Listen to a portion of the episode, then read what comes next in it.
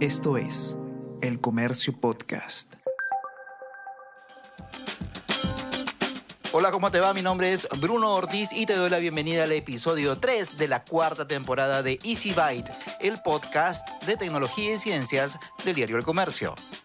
Esta semana en nuestra sección ¿Cómo lo hago? conocerás un secretito muy breve y efectivo para que la batería de tu celular tenga una vida útil más larga.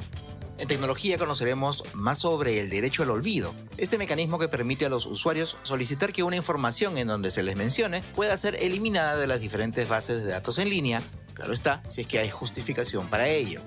Y en ciencias, siguiendo con lo relacionado al terrible derrame de petróleo en Ventanilla, conoceremos si realmente hay riesgo de consumir alimentos contaminados y además conoceremos algunos tips para reconocer productos marinos en buen estado. Ya sabes entonces, ajustate bien los audífonos, acomoda bien tus parlantes, que Easy Byte comienza ahora.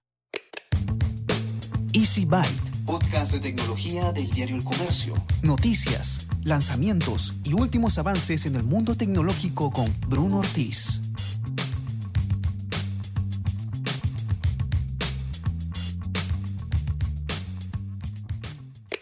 Empecemos ahora con las noticias, esas noticias que son muy interesantes, pero que quizás no las escuches en ningún otro lado.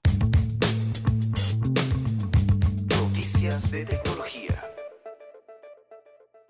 Desde hace un tiempo se habla de los vehículos con tecnología de asistencia automatizada, cuyo objetivo es mantener a los conductores alerta y atentos a la carretera. Sin embargo, un reciente estudio de la Asociación Americana de Automovilismo, o AAA, asegura que estos sistemas fracasan en esa tarea. La investigación indica que los sistemas de vigilancia que se basan únicamente en la forma en que los conductores manejan el volante no tienen éxito. Por el contrario, los que usan cámaras para vigilar la posición de los ojos y la cabeza de los conductores fueron mucho más eficaces para mantener la atención de los conductores cuando el software del vehículo está activado. En promedio, estos sistemas de control directo emitieron una alerta al conductor unos 50 segundos antes que los que se basan en la información indirecta del volante, según el estudio de la AAA. De acuerdo con Greg Bannon, director de Ingeniería Automotriz de la AAA, citado por la agencia Reuters, los sistemas de monitorización del conductor son un buen primer paso para prevenir choques mortales, pero no son infalibles.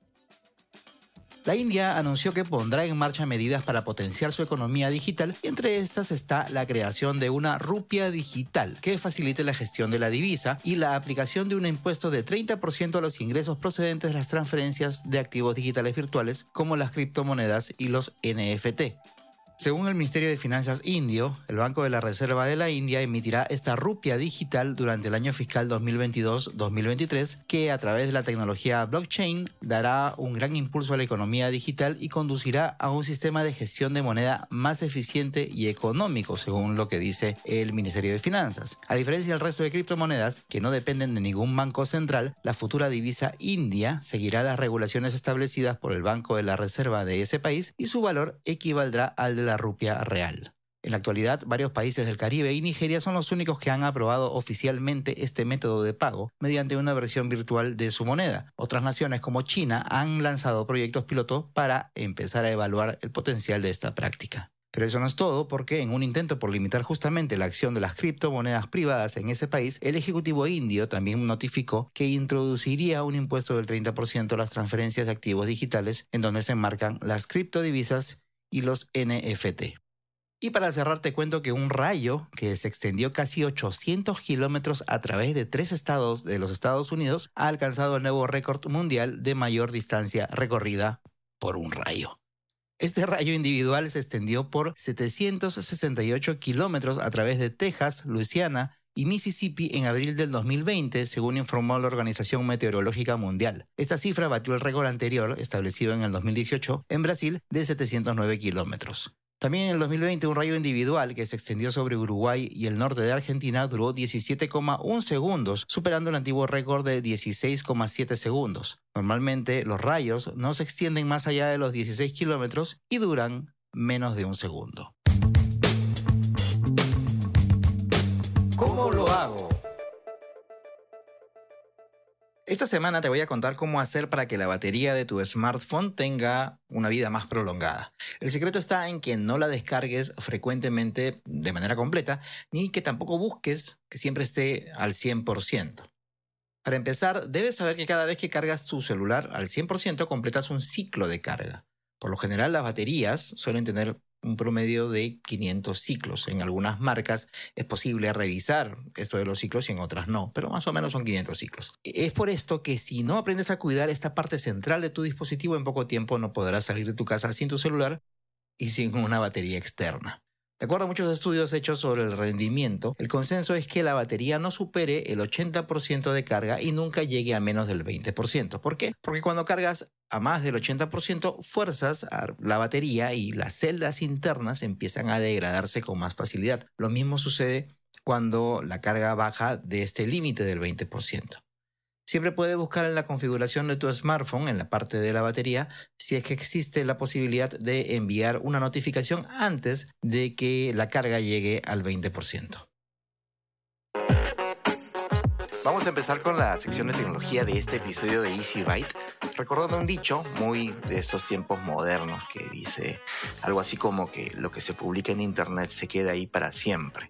Si bien puede parecer una frase que además de cierta es muy simpática, en realidad una situación como esa puede convertirse en un problema para muchas personas.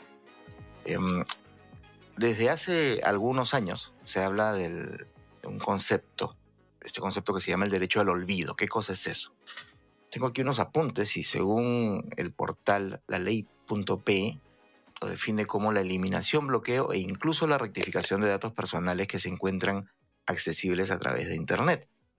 Y de acuerdo a la ONG Hiperderecho, se trata de una corriente legal y jurisprudencial que busca usar las normas de protección de datos personales contra nuevos tipos de responsables de tratamiento como buscadores de Internet, webs, blogs, entre otros. O sea, traduciendo a todo esto, que quien es dueño de un dato personal puede ejercer contra estos agentes de su derecho a solicitar que se quiten sus datos personales o información relacionada con sus datos personales de su base de datos. Ahora, ¿cómo, es, cómo está esta cosa en el Perú? En el 2016 hubo una sanción por parte de la Dirección General de Protección de Datos Personales contra Google porque esta empresa no aceptó la solicitud de la cancelación de datos personales que había hecho un ciudadano peruano, que lo que buscaba era que un contenido en particular en donde se le mencionaba deje de aparecer en los resultados del buscador de Google. Y por eso hoy nos acompaña en EasyByte Alejandra Puente. Ella es cofundadora y CMO de Syllabus. ¿Por qué estamos con ella? Porque ella también es periodista y justamente durante el ejercicio de su profesión tuvo un incidente que hasta hoy es usado por algunos medios, sobre todo digitales, como clickbait, para jalar, eh, para jalar tráfico, lo que hace que estas noticias relacionadas aparezcan en las primeras páginas de Google cuando digitamos su nombre. Vamos a conversar con Alejandra para que nos cuente un poquito más sobre el tema y cómo, sobre todo, para que nos cuente cómo lo está manejando. ¿Cómo estás, Alejandra? Gracias por aceptar la invitación. ¿Qué tal, Bruno? ¿Cómo estás? Muchas gracias.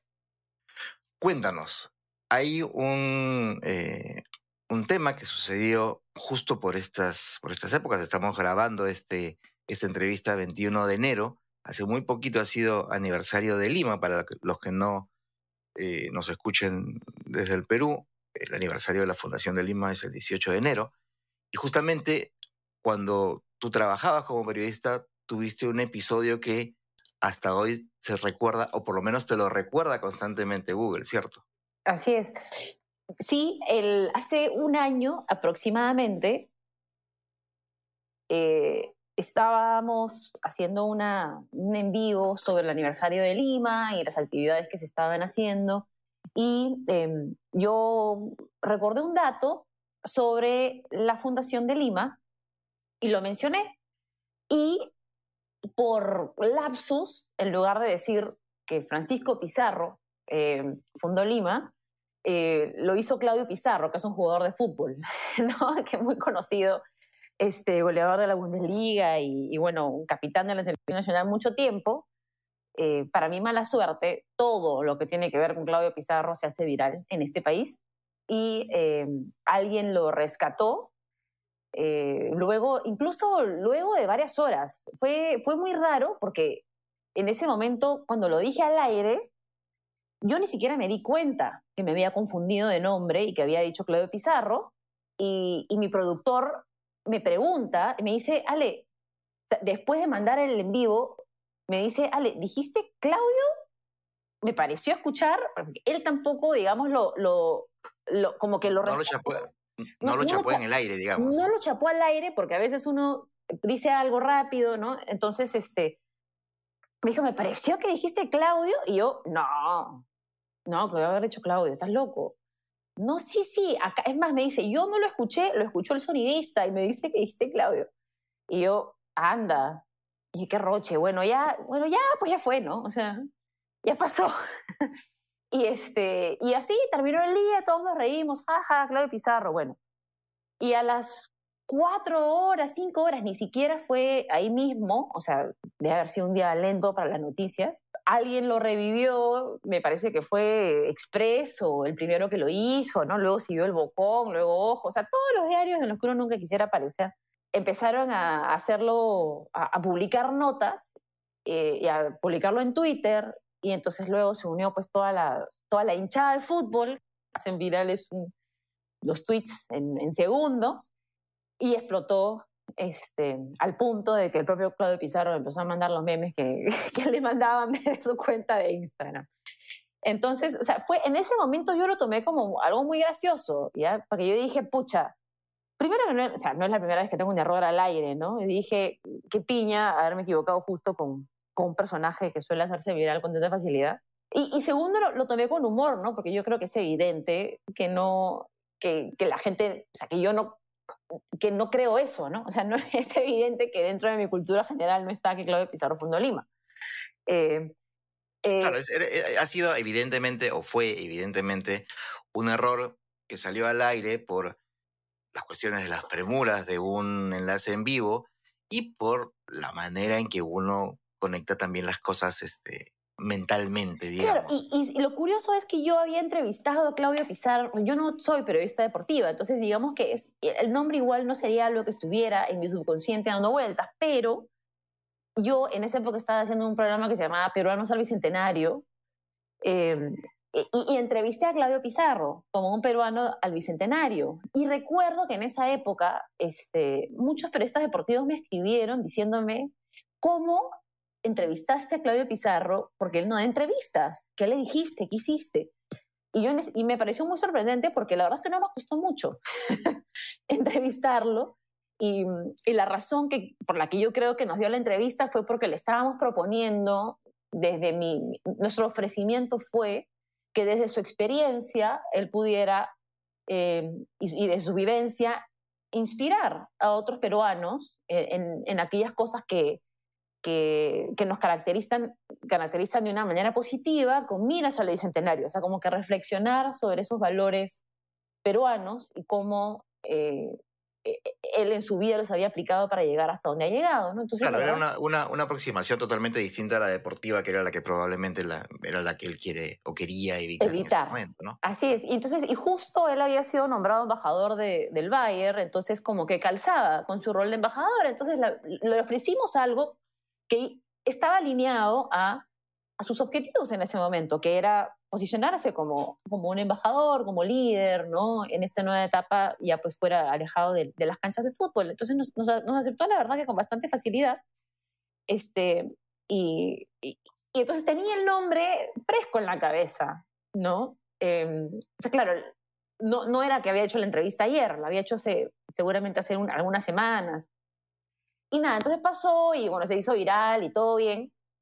Este, y en ese momento lo manejé con humor y, y incluso dije, ya, ¿qué he aprendido yo de resolución de crisis? entonces dije, ya, responde, di algo, porque si no dices algo, o sea, esto, ¿no? Eh, quien cae otorga, ¿no? O sea, la gente, y la gente me escribía diciéndome, oye, ¿estás bien? Este, qué feo lo que está pasando. Y yo decía, pucha, pero a mí, la verdad es que, como, como soy periodista y me, y me, esto lo he visto tantas veces, o sea, ni siquiera lo tomé muy grave, ¿no? O sea, yo me lo estaba tomando con suave, decía, lo estoy haciendo mal, o sea, estoy, estoy dándole muy poca importancia al tema. Este, entonces dije, ya, bueno, para, más que nada para calmar a la gente que me conoce, para que vean que estoy bien y que no lo estoy tomando de una manera negativa, respondí diciendo, oye, sí, cometí este error, a todos les pasa, este, todo bien. Es más, aquí hay un par de memes que encontré que me parecen graciosos, ¿no? Entonces, este, como que incluso participé del chongo, ¿no? Y bueno, ya pasó el tiempo y, y ahora estoy en otro, en, o sea, dejé el periodismo, estoy de fundadora en, en una startup que se llama Syllabus, donde buscamos este, a, a, a transformar el, el, talento desarrollador de las empresas para que contribuyan a, al crecimiento de, de estas. Y, y nada, y cerramos el año súper bien, con broche de oro, nuevos clientes, súper contentos con esta nueva transición. Me tomo unos días de descanso en Año Nuevo y me llega una alerta de Google este, al, al correo, que es ¿no? el, el, un medio importante, había revivido los bloopers de la TV más chistosos, ¿no? En un día muerto. Y, y lo veo y digo, hasta, o sea, digo, ¿qué, ¿qué será de esto, no? Entonces pongo mi nombre en Google, en incógnito, como que la quinta noticia que aparece es, es, es este, este viral, ¿no?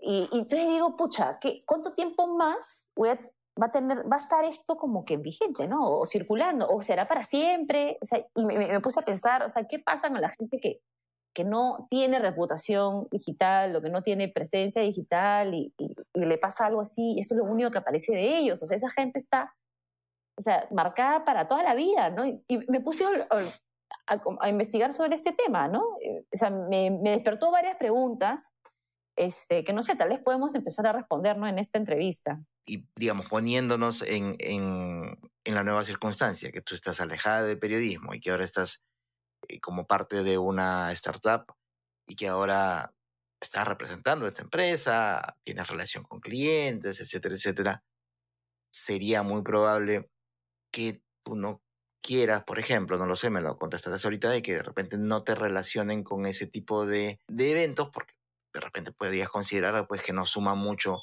al tema de tu reputación personal o que en todo caso simplemente no quieres pues que, que, eso eh, esté, esté, vinculado a tu nombre hoy que estás en otra en otras circunstancias de tu vida. ¿Cómo, cómo estás, eh, cómo, cómo, digamos, cómo te sientes con respecto a, esta información que probablemente va a seguir apareciendo constantemente año, tras año?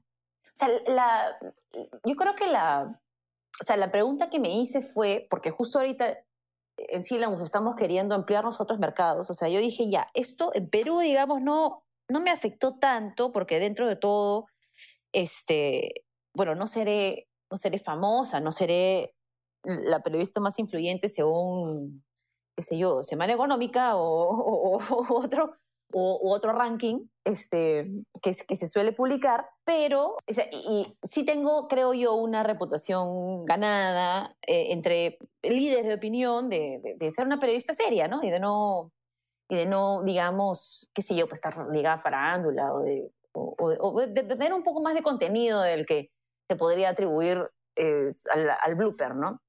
Entonces, pero dije, en el exterior, en otros países, a donde nosotros estamos queriendo expandirnos, no tienen esa referencia de mi trabajo, ¿no? O de, o de mi perfil en general. Entonces dije, ¿qué, o sea, ¿cómo podría reaccionar un ejecutivo de cuentas al que le queremos, qué sé yo, ofrecer nuestra solución? Y pone en Google mi nombre y, y encuentra esa noticia, ¿no? Entre la, entre la, en la primera página de búsqueda. Entonces sí, sí me despertó la, la curiosidad de, de, ver de qué es lo que podía hacer. Y eh, y evalué varias alternativas, ¿no? O sea, la primera fue esta ley de protección de datos personales en, en, el Perú, que mencionaste al inicio también, que es la ley 29733, eh, que, que, reconoce el ejercicio del derecho al olvido.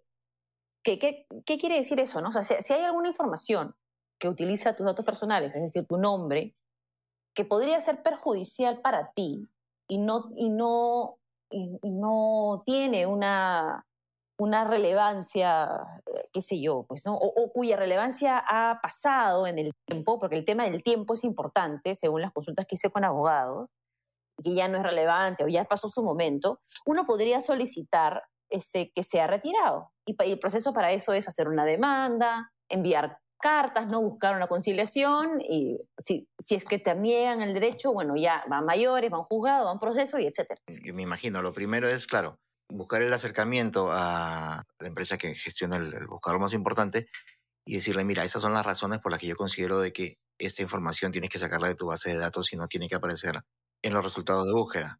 Porque la primera opción que evalué fue, bueno, yo soy periodista, yo puedo escribirle a los directores de los medios y, y seguramente me van a responder, y pedirles que desindexen mi nombre de esas notas, ¿no?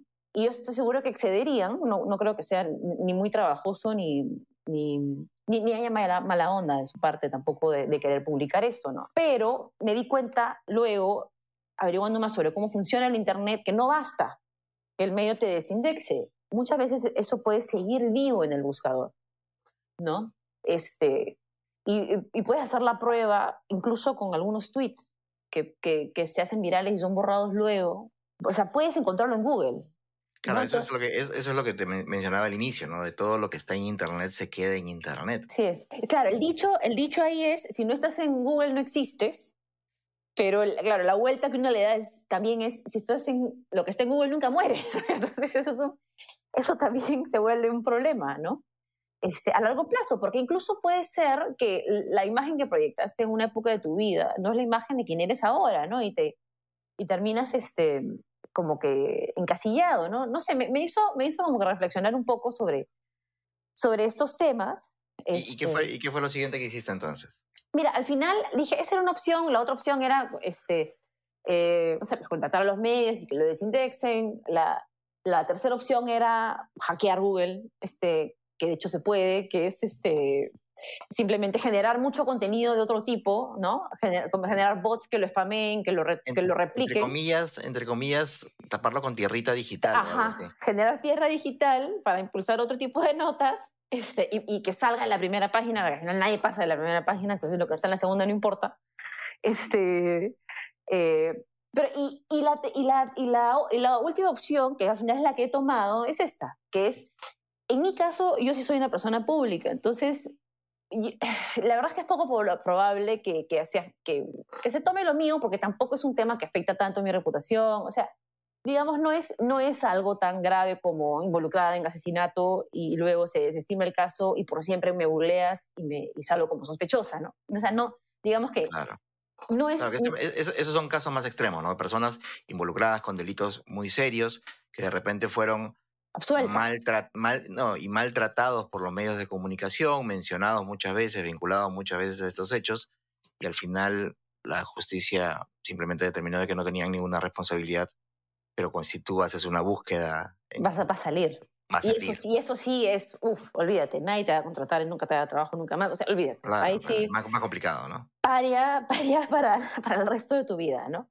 Que de hecho yo, eh, no, sin mencionar nombres, voy a me acordé también de un caso de un peruano que yo conocí en, Estados Unidos, que se había ido a Estados Unidos de ilegal porque le había pasado algo así en Perú y nadie le daba trabajo, y que incluso en Perú una vez tuvo una, una, una, una entrevista de trabajo, lo aceptaron, y tres meses después su jefe lo llama de frente a la oficina y le dice, ¿qué es esto? O sea, googleó su nombre y le apareció pues, que estaba involucrado en un caso grave en el Perú y le explicó, ¿no? Y me absolvieron, ¿eh? pero, o sea, pero simplemente ya marcado de por vida, ¿no? Entonces, este, me, me, acordé también de ese caso este, y dije, bueno, ya, este caso no es tan grave. Yo, dentro de todo, soy una persona pública, así que difícilmente lo que, o he sido una persona pública, difícilmente lo que hay sobre mí en Internet es manejable, ¿no? O sea, uno ya cuando se vuelve al, al ámbito público, y yo también esto lo sé por ser periodista, este, es bien difícil denunciar a alguien por difamación, este, pedir protección de datos, porque tú misma te has puesto en una situación este, pública y, y, y, el error fue al aire. Entonces, digamos que por todos lados, este, mi caso no, no, no, tenía, no era sostenible. Y al final dije, tampoco es tan necesario. Entonces, la opción por la que eh, opté es una sesión, de hecho, mucho más digital, que es abordar el tema yo misma hablar sobre el tema yo misma, este, eh, digamos, ofrecer mi experiencia y mi reflexión para, ah, digamos, poder guiar a otras personas sobre qué hacer y también generar un poquito de reflexión sobre, sobre cómo tratamos la imagen de los demás, ¿no? O sea, no, no, muchas veces nos olvidamos que detrás de estas noticias hay, hay personas y, y, y, que lo que publicamos sobre ellos, ya, estemos en un medio o, o un usuario X de Twitter, este, puede marcarlos para toda la vida, ¿no? Eh, entonces, no sé, o sea, preferí como que la, la, opción de empoderarme con el tema, ¿no? Y de, y de hablarlo libremente, em, para ofrecer mi experiencia a quien, a quien le pueda parecer útil, ¿no? Escucha Primera Llamada. Podcast coproducido entre el Diario El Comercio y Decibel 85, dedicado a las artes escénicas. Donde todos los jueves, a partir del mediodía, el periodista Juan Diego Rodríguez Basalar conversa con destacados representantes de las artes escénicas latinoamericanas. Escúchalo en la sección podcast de El Comercio o a través de Spotify, Apple Podcast y Google Podcast.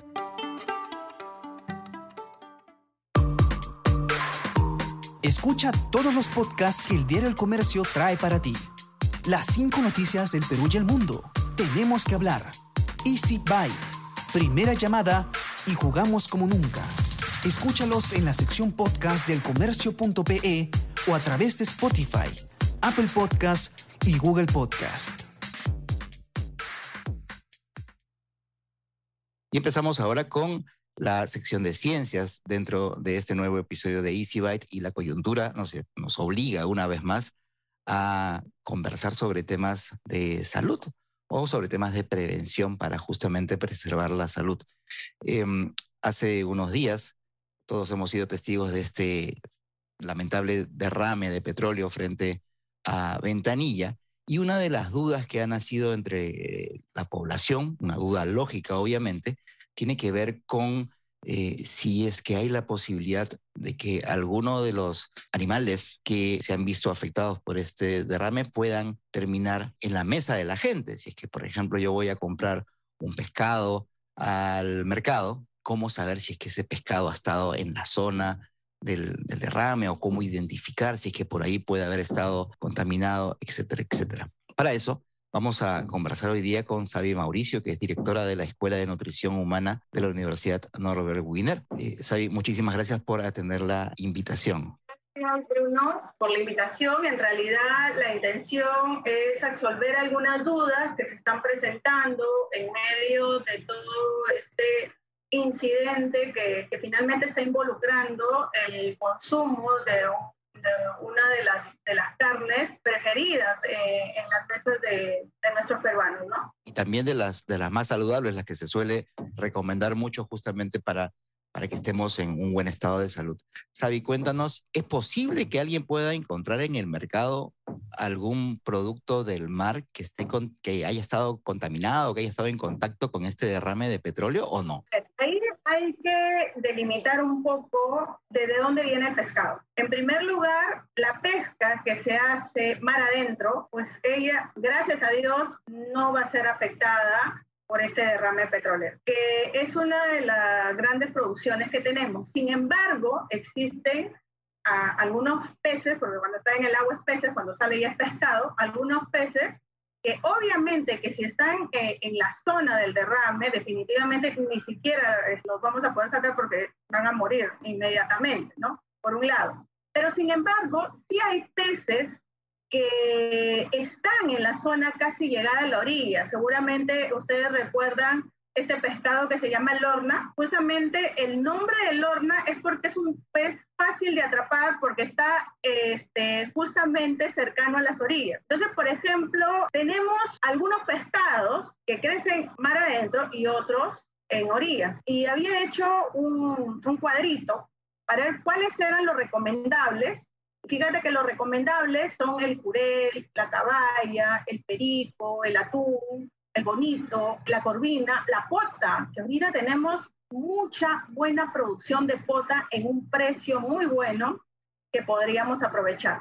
¿Cuáles tendríamos que evitar? ¿no? Por ejemplo, el pejerrey, el lenguado, la lorna que te estaba diciendo, los choritos.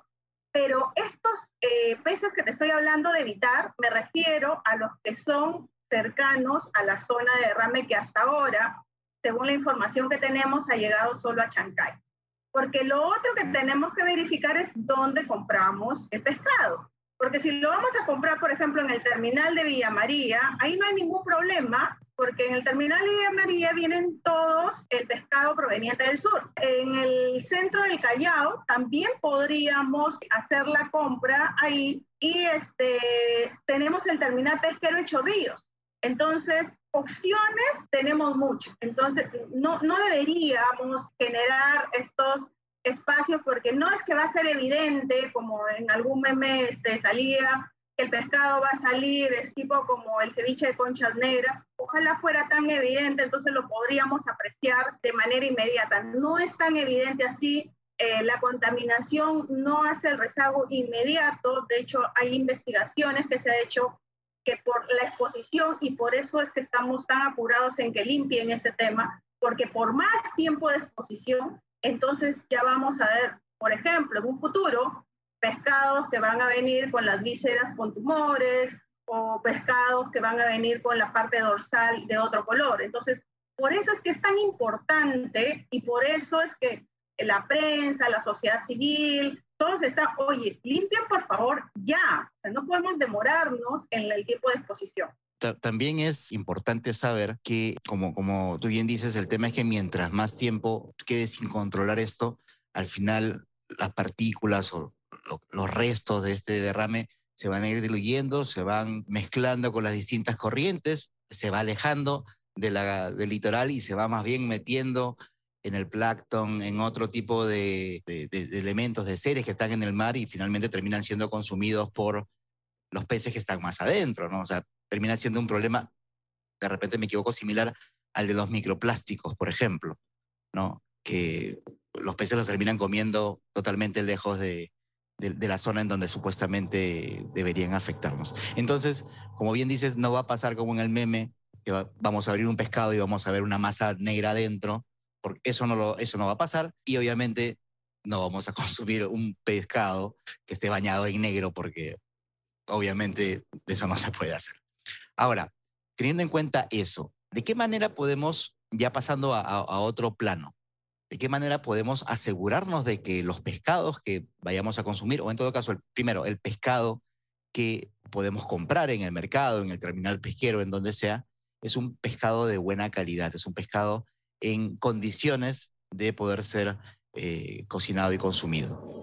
Mira, normalmente eh, los nutricionistas y algunos entendidos profesionales dan diferentes recomendaciones acerca de cómo reconocer un pescado en buenas condiciones. Y siempre referimos que miren la piel, que la piel tiene que estar brillante, o sea, no tiene este, que tener alguna característica eh, diferente. Los ojos del pescado tienen que estar, que se les vea sus pupilas casi dilatadas, no pueden estar secos, ¿no? En, en general, es, es, eso, pero más allá, Bruno, permíteme un poco, porque estas recomendaciones ya las tenemos en todos los medios, pero permíteme un poco plantear este tema desde todo el marco que implica. Hoy estamos preocupados por limpiarlo, sí, tenemos que limpiarlo, pero el tema es esta desidia aparente de la empresa, que algunos dicen de la empresa, otros dicen de lo, de lo político, también está insertado al escenario político y a la estructura orgánica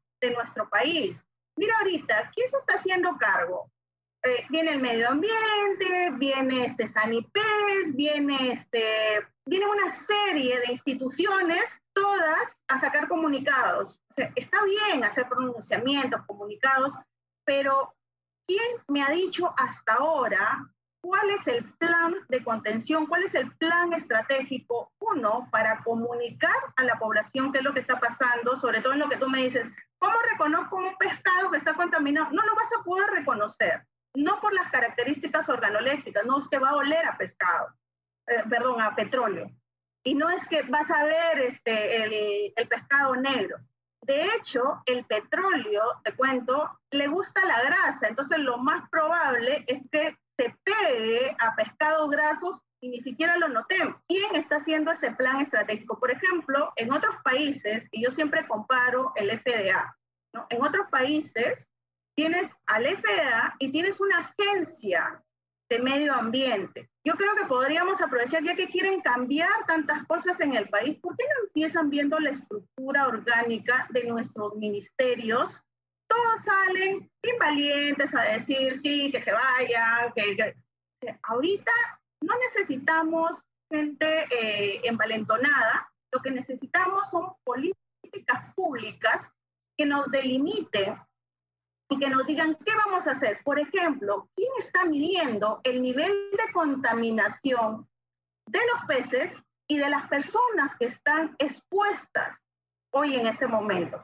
Las personas no pueden estar expuestas más de ocho horas, las que están este, limpiando. Sin embargo, hay personas que están 24, ah, les van a pagar y van a estar 24 horas. Entonces, todo ese plan estratégico, alguien tiene que delimitarlo sería bueno que tuviéramos un gobierno, ¿no? Sería bueno que, nos delimite la política pública y nos diga qué es lo que vamos a hacer cada uno de los actores. Tenemos personas que todos los días se acercan a la zona como si fuera un espectáculo, otras personas que protestan y otras personas que empiezan a, a quitarse el cabello sin saber cuánto de esto va a repercutir como una política pública. Entonces, permítame, por favor, incluir eh, yo sé que es un programa este, científico, pero como es científico, entonces, ¿dónde está la inversión en la ciencia en este momento para hacer investigaciones? Este derrame, si bien es cierto, es el más grande que tenemos hoy en el Perú, pero no es el primero. Constantemente estamos teniendo derrames en la selva. Y a esta altura deberíamos ser expertos. O sea, si hemos tenido derrames, derrames pequeños en la selva, y este es el momento que deberíamos saber cómo detectar cuánto es la exposición, hacer este tipo de investigación. ¿Por qué no había una línea de investigación? ¿Por qué? Porque todos salen a pronunciarse y nadie hace nada. Entonces, al final, nadie tiene la responsabilidad. Ah, no, le tocaba a él. Mira, hasta ahorita tenemos DIGESA es la Dirección General de Salud Ambiental, más que eh, incluirse, yo soy presidenta de, de, la Comisión de Salud Ambiental del Ministerio de Salud y ellos están incluidos dentro del pronunciamiento, lo que han dicho, ah, sí, está bien, pero hasta ahorita no han dicho nada. ¿Qué ha salido? Ha salido Sanipes, Sanipes que lo que ve es cuando hay microorganismos, cuando una conserva está en mal estado. Pero realmente, mira, en otros países tienen lo que se llama la Agencia Federal de medio ambiente. Bueno, es un, es un Estado federado, no estoy diciendo que cambiemos Estado federado, pero el punto es de que no tenemos delimitadas las tareas. Entonces todos salimos con buena voluntad a querer hacer las cosas y finalmente, sin rumbo, no vamos a lograr el objetivo. Y en el no lograr el objetivo hay muchas personas que pueden salir aprovechadas de esto.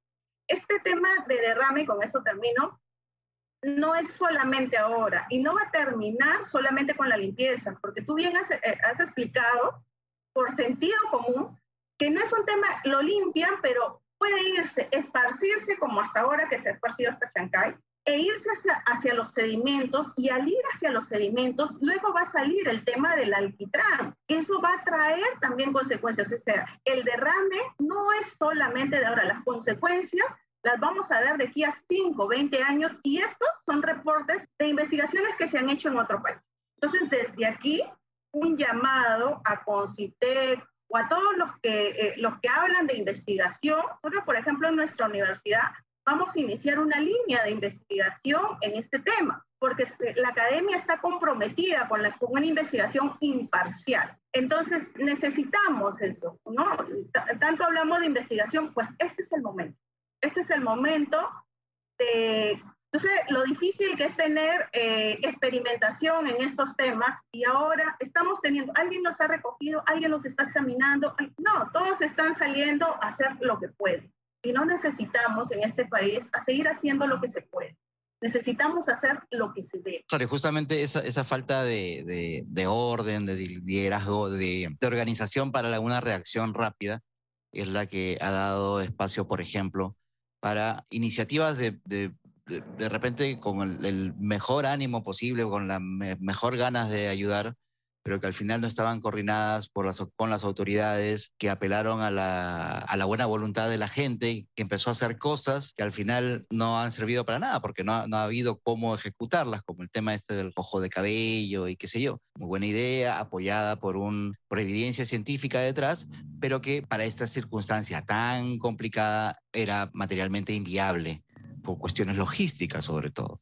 Entonces, claro, pero no había una autoridad que se pronunciara, que dijera sí, no, o sea, se pronunció una después de tres o cuatro días cuando ya se había movilizado toda la gente a nivel nacional y efectivamente pues hace bastante, bastante complicado y sí, totalmente de acuerdo con, con, con, con esa posición y efectivamente aquí que estamos tocando temas de ciencia es importante recordarle a la gente que incluso estamos entrando a temas un poquito más complicados, ha sido promesa de campaña darle un mayor impulso a la ciencia. Llevamos dos años de pandemia y básicamente todo sigue igual. Tenemos ahora un desastre eh, ecológico y se ve pues que hay una, no hay una inacción, pero hay una respuesta muy limitada y muy a destiempo. Entonces, efectivamente, hay, hay, muchísimo trabajo por hacer y aparentemente no se le está dando la importancia de vida.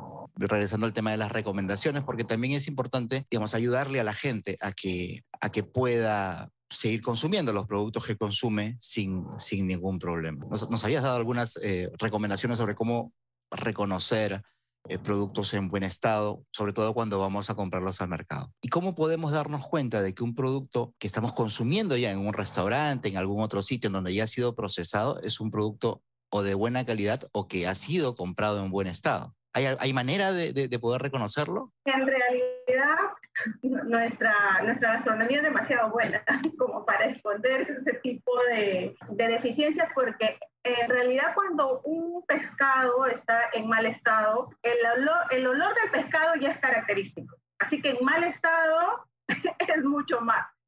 Yo creo que ni siquiera llegaría a hacer preparación, ni siquiera, por esta característica organoléptica que, disculpa el término este, técnico que, que utilizamos, pero llamamos características organolépticas al sabor, al olor ¿no? y a la textura. El sabor es inmediatamente característico.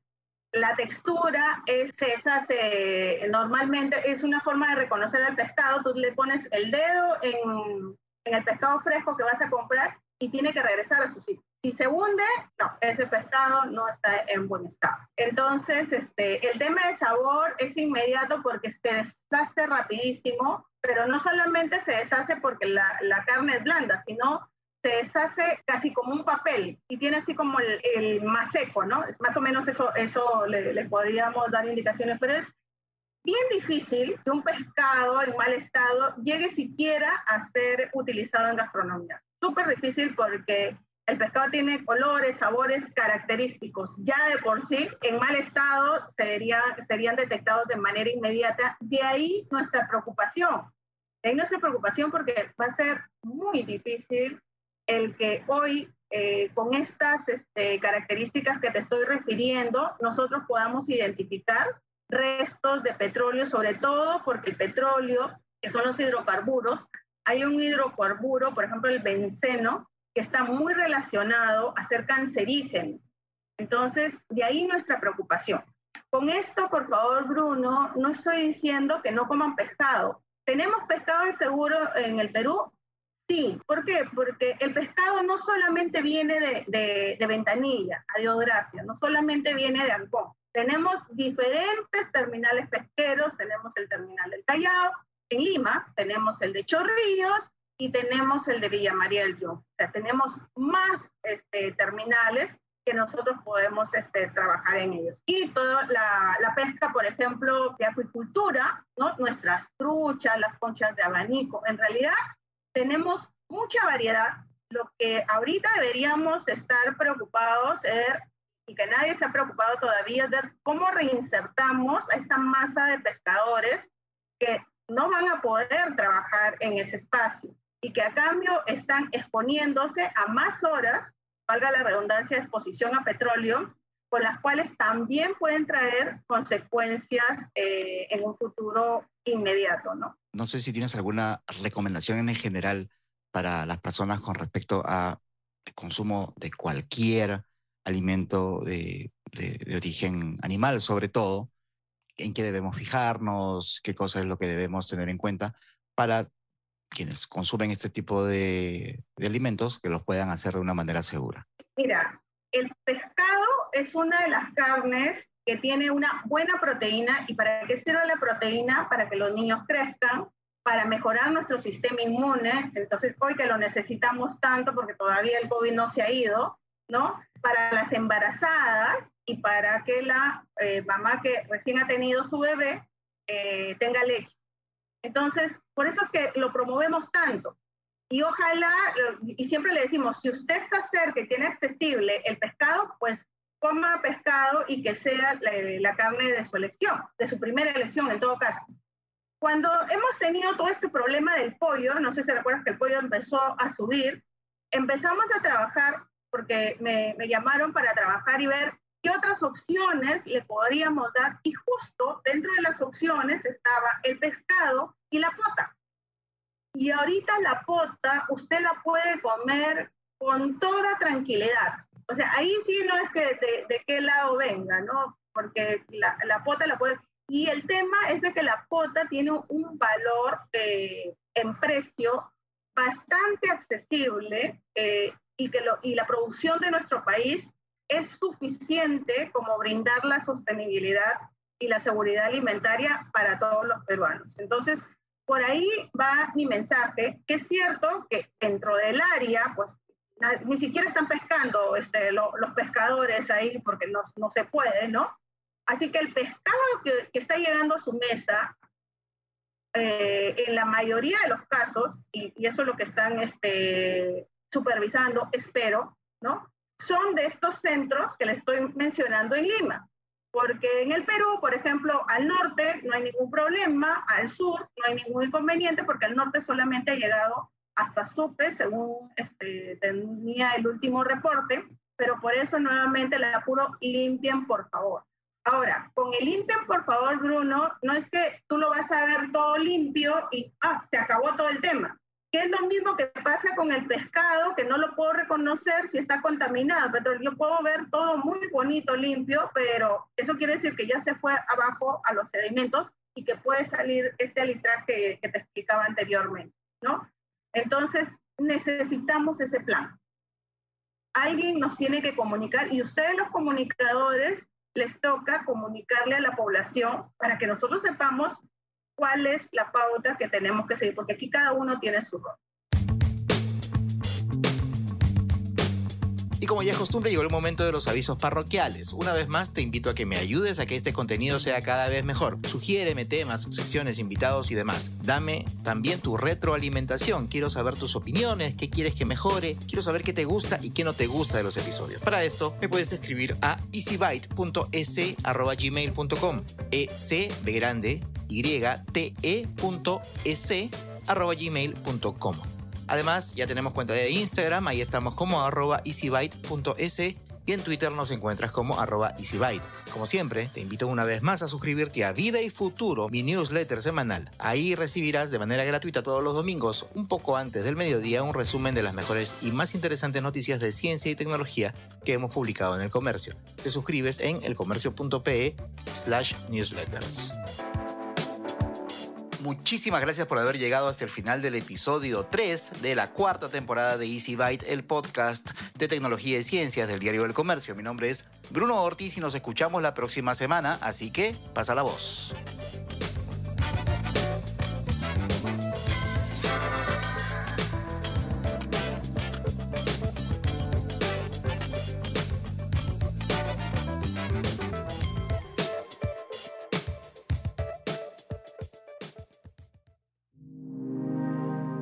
Comercio Podcast.